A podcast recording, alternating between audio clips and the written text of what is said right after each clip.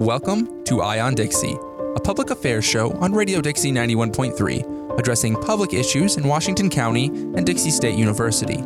Today's program is about social media addiction with our special guest, Professor Nathan Snow. And now, on Radio Dixie 91.3, here's Kallen Webster with Eye on Dixie. Welcome into Eye on Dixie. Today we're going to be discussing social media and internet addiction and overuse and what we can do to avoid it the best we can. I'm happy to be joined today by Professor Nathan Snow. He's a professor at Dixie State University. He, has, he earned his bachelor's degree in media arts from Brigham Young University, a master's in film, cinema, and video studies from the University of Bristol in England, where he graduated with honors, and his PhD in media arts from the University of Central Florida. Along with his career as a professor at several institutions, he has a decade of experience in the media industry, including several years where his job was very much tied into our topic today, where he was in charge of carrying out social media campaigns, optimizing web pages to increase stickiness, and grab the attention of audiences. Professor Snow, thank you so much for joining me today. Thanks for having me. It's great to be here. Today, we'll, we'll jump in and we're going to cover kind of four topics related to social media addiction. What, what is social media addiction, first of all? What are the strategies in the industry that are used that end up creating it? Um, who is it affecting? What are the dangers of it? And what can we do to, to try to avoid it the best we can? So yeah, these are this is such an important topic, and it's a tricky one. Uh, social media addiction is frankly something that, at least in the academic circles, we're still debating uh, whether it's um, not necessarily whether it's real, but yeah, who exactly it affects. Uh, how does it manifest itself? Um, it's because this is because social media is something that changes so frequently. It's it's kind of a moving target for you know clinicians and for academics to hit. So, uh, I mean, this is this is something that I'm passionate about. It's something I've worked in for a long time, but it's definitely something that you could um, you can spend a lifetime studying it and still not completely understand all of its all of its aspects. So it's so it's a very important thing to talk about because it's something we all we all have to have to deal with, but it's not something that's widely understood. And I guess from your your perspective, like we obviously you say we can't know completely what what all we want to know, but where is that line? Because obviously Instagram, Facebook, the internet inherently of themselves aren't an evil thing. Just because you use them doesn't mean you're ruining your life. But there is examples we see of people that definitely are having issues. So where is that line in, from your perspective as, a, as an academic and a professional in the field? Uh, the, the line essentially kind of like with with other forms of addiction, you know, if we kind of take a page from that book, it's does social media interfere with your ability to uh, do what we would call, you know, quote unquote, normal or healthy independent activities? Does does social media prevent you from holding down a job? Does it prevent you from having a meaningful, happy relationship? Uh, does it uh, even even basic functions like sleep or eat? Uh, does it prevent you from doing either of those things effectively or well? And if it does, then you may have a, a social media addiction. And but you can already see how it's it's kind of a complicated thing because you might think, okay, well, does social media affect my sleep? Well, yeah. I mean, a lot of people spend an hour or two scrolling social media before they go to sleep at night, and they're getting less sleep because of it. Does that mean they're addicted?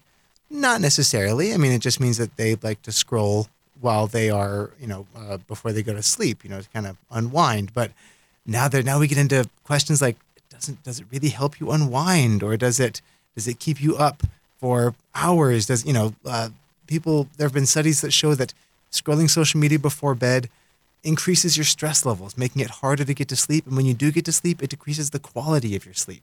So again it's not an addictive behavior but it's definitely a detrimental one.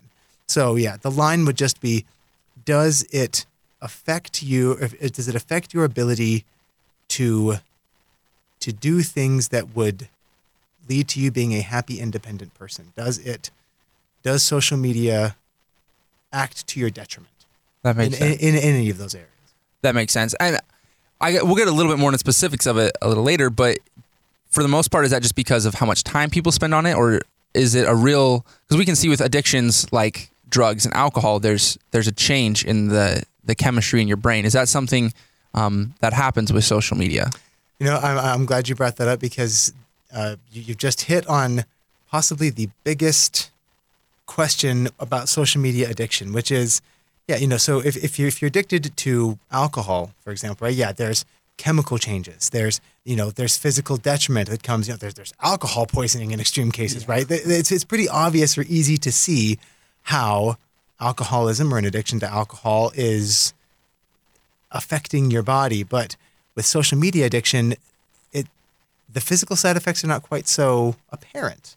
Um, but the psychological effects are certainly there and very, very strong. So, with you know, with uh, with social media addiction, there is there is a chemical change that does happen in your brain when you are introduced to social media. It's some of the more just heartbreaking statistics, especially around uh, adolescent girls, uh, which are frankly the the the demographic that's that seems to be most negatively impacted by prolonged exposure to social media, increased levels of depression, anxiety, and even in some cases self-harm or suicide. We've seen these rates skyrocket hand in hand with time spent on social media. So yeah, the there are physical, psychological effects, but it's just I mean, people can say like, "Oh, it's it's just time being spent on it." Well, the longer you spend on it, you are putting yourself at greater risk for some of these these serious,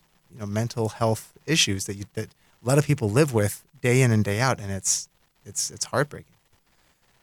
And so we've seen that for sure. Like we know that that's the fact, the case now. Parents know that. Kids, I think, even know that when they're when they're actively doing it.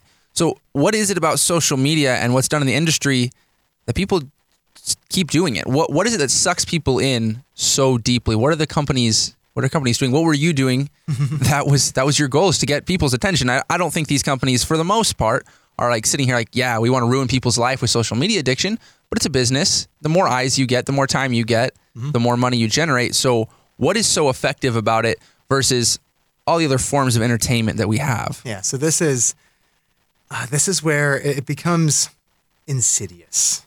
Uh, I think that's probably the best word for it. In that social media piggybacks off of a natural desire that everybody has. It's ingrained into our human minds that we crave social connection. Human beings, we are social animals. Uh, we we need sociality. Uh, there there are certain studies out there that say that we were it, it, it was it was bred into us because if you were part of a social group, a community, a tribe, a family, if you had strong social connections, your likelihood of survival was better.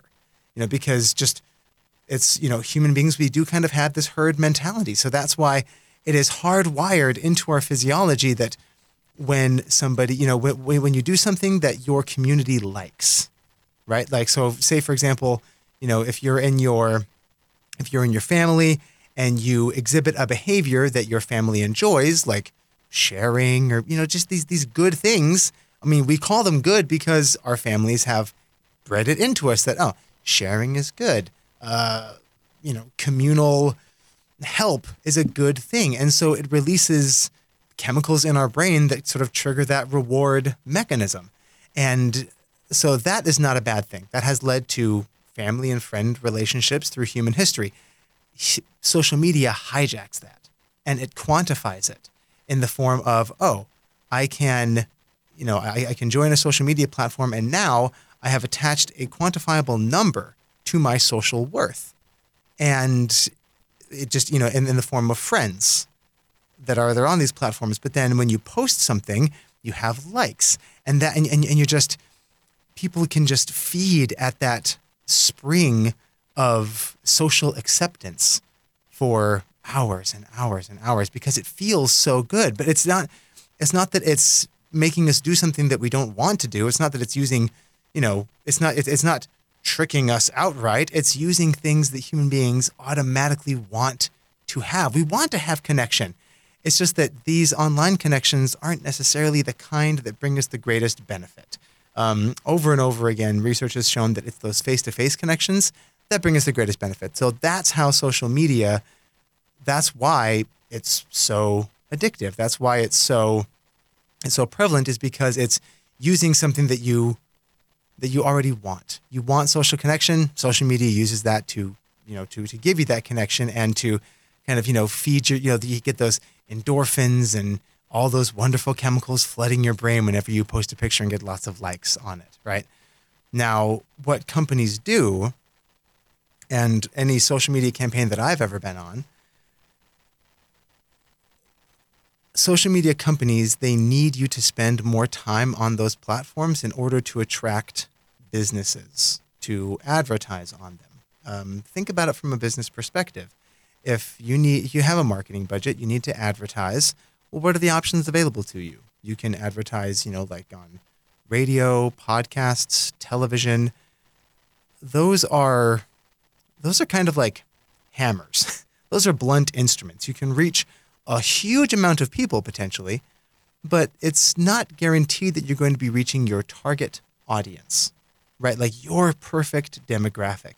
That's what social media and digital advertising offers businesses. It's that perfect cocktail of we can show your ad to just your target audience, and we can guarantee that just your target audience is going to look at this. So, from a business perspective, it makes way more sense to, okay, I, I can spend my $1,000 here where I'm not, my target audience maybe is watching, but maybe not. Or I can spend my $1,000 on a social media platform that guarantees that they will not show my ad to somebody who's outside of my target audience. So that's just more eyeballs, and it's not just any old eyeball, it's the perfect set of eyes for your product. So, what, what my involvement was in social media campaigns was I would help create what's called a lookalike audience. Um, it's if you've ever signed up for, you know, if you've got an app on your phone or whatever it is, if you've ever given your email to a company, they have likely taken that email and put it into Facebook and said like, "Hey, this person is one of my customers." And if as long as you have 100 of these emails, you can put them into Facebook and say, use these 100 people and find me 100, 200, 500, 5 million more people that match this person's characteristics. And Facebook will then use their use the most advanced AI on the planet to look at that person and be like, okay, like this business gave me that person's email. If they're on any of my any of Facebook social media platforms, Instagram, Facebook, etc., they can look at it and go, okay, what pages do they like? What time of day are they most often on the platform? Uh, and they will essentially find other people who match the description. And then they will show your ad to that lookalike audience. So, again, from a business perspective, it's gold.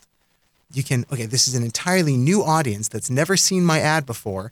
And I know that they are in my perfect target demographic because Facebook used my current customers to make the audience. So that's but the only the only way that Facebook can guarantee that lookalike audience is going to be accurate is if you, the Facebook user or Instagram user, is spending time on the platform, and that's where this, you know, using human beings' social needs to get them to come back to the platform, to post more, to engage more, so that Facebook and these social platforms can just learn more about you so they can make a better a better model of your behavior that they can then sell to an advertiser. And kind of understanding that there's all these dangers with it, and specifically that it attacks adolescents the most, that they're the most susceptible. You you're a husband and a father and a media professional. What have you seen that's effective to help protect you, to protect your family, your kids, and what do you anticipate doing as they grow older? So those dangers we talked about aren't going to to affect them as hard as other people. Yeah, it's um, I, I it does keep me up. Um, it's a worrying thing. Uh, it's you know from a from a parent and professional perspective, you know you you don't want your kids to be ostracized, but you also want to protect them from you know the yeah some of these some of these dangers. And it's not that again when when I was working in social media, I didn't wake up every morning you know wringing my hands together and twirling a mustache, thinking like, how can I capture someone today? It was more just, you know, I, I, I was working for a good company, believed we had a good product, and that we could, you know, use social media platforms to inform more people about it. Again, the the insidious part is the fact that it that these platforms require time. Okay, so first, and, and, a way to kind of protect yourself, or if, if you're a parent listening, a way to protect your child, if you're young and you and you think you may have a problem, sort of steps to start protecting yourself is one, realize that social media platforms do not they don't necessarily have your best interest at heart. Um, the famous saying goes that if you're not paying for the product, you are the product.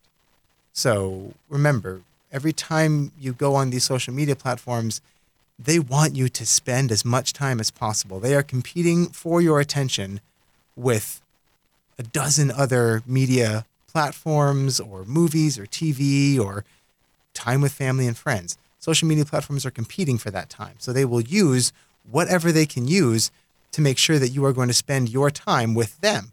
And that usually means, again, using the most advanced AI on the planet to go, okay, what, what picture should I show you right now? It's, and it's not even like when you click on a link that something is tracked. Every single thing you do on a social media platform is tracked in order to optimize the amount of time you spend on it. So believe me, a social media platform knows like, ah, they picked up their phone at this time.